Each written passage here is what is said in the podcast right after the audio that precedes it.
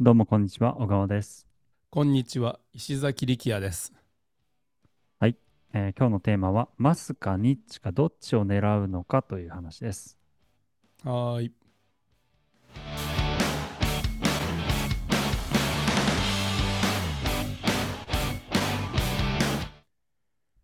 えーこれは集客をするときにマスを狙うのか、ニッチを狙うのかという話ですね。そうですね。どうですか？えーこれは、まあ、マスかニッチかっていうのはイメージつけてもらうために、僕たちはセールスファネルとかオンラインコースっていうところで、そこをメインのフィールドにしてるんですけど、はい。まあ、それっていうのは結構ニッチなジャンルで、はい。もうちょっとマスっていうのは、えー、何ですかね。ネットで副業で稼ぎましょうとか、はい。そっちのもうちょっとボリュームゾーンを狙ってだ、だけど、そういう具体的なこと言わなかったりとか、はい。はい。もうちょっとこう、広いところを取りに行くっていう感じですね。はい。で、マスの方が人数は多分多くなるんですよね。副業とかはいそういう大きいジャンルのところをはい。取りに行く。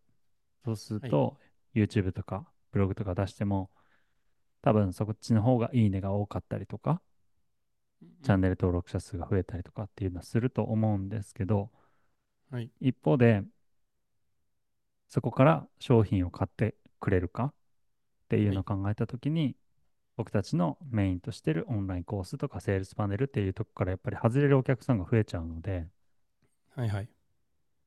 こう、なんていうんですかね。例えば1万人人がいたとしても買ってくれるのがすごい少なくて、10人とか5人とか、みたいなイメージですね。うんうん。で、対してニッチの方は、もうちょっとこう絞り込まれたテーマのところなんですけど、はい。まあ、例えば人数が500人とかで、そのうちの20人とか30人が買ってくれるみたいな感じで、こう、あの、興味、僕たちのメインとしてるところに興味が近いお客さんがもともと集まってくるので、量は少ないけど、購入してくれるお客さんの率が高かったりとはい。いう特徴があると思います。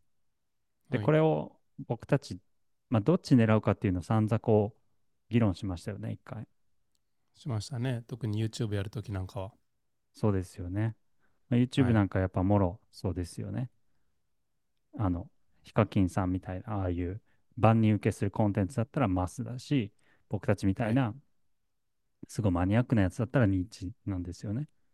うんで、うん、まあ、どうですか？僕たちはニッチの方に多分振り切ったと思うんですけど、はい。うん、どうですかね？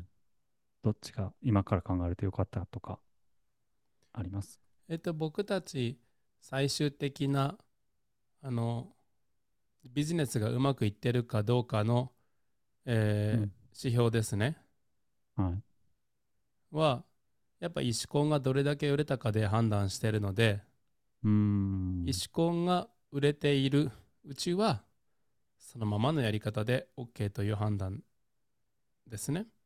うんうんうん。うんだから一時期、えー石コンがパンパンになって本当にあの断らなきゃいけないぐらいお客さんたくさん来た時もやっぱり、ニッチしか攻めてなかったんで、うん。うんまあ比べてみたらすぐ分かるんですけどあのもし僕がマス狙うんであれば副業をさらに超えてあのデジタルマーケターとしてぼったくりバーに潜入してきたとかっていうやつをネタ YouTube で扱ったらうん。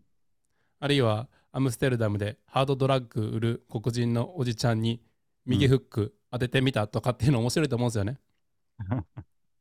そうですね。でももうそうすると全く関係ないお客さん来る。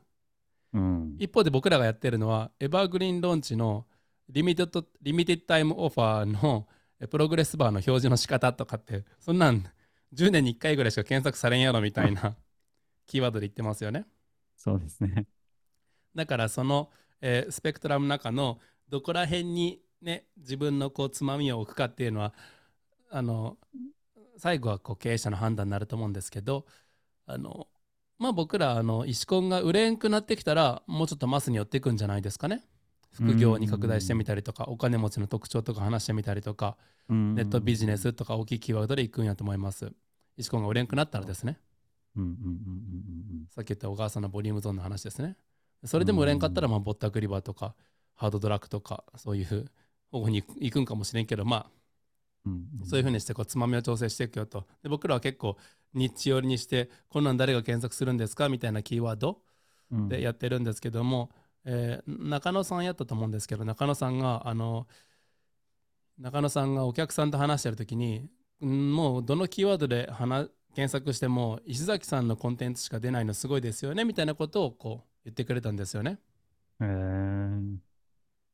だからあの要はそういう情報を必要としている人たちの世界に僕たちがこうたくさん登場しているわけですから、まあ、ビジネスはうまくいってるんじゃないですかね。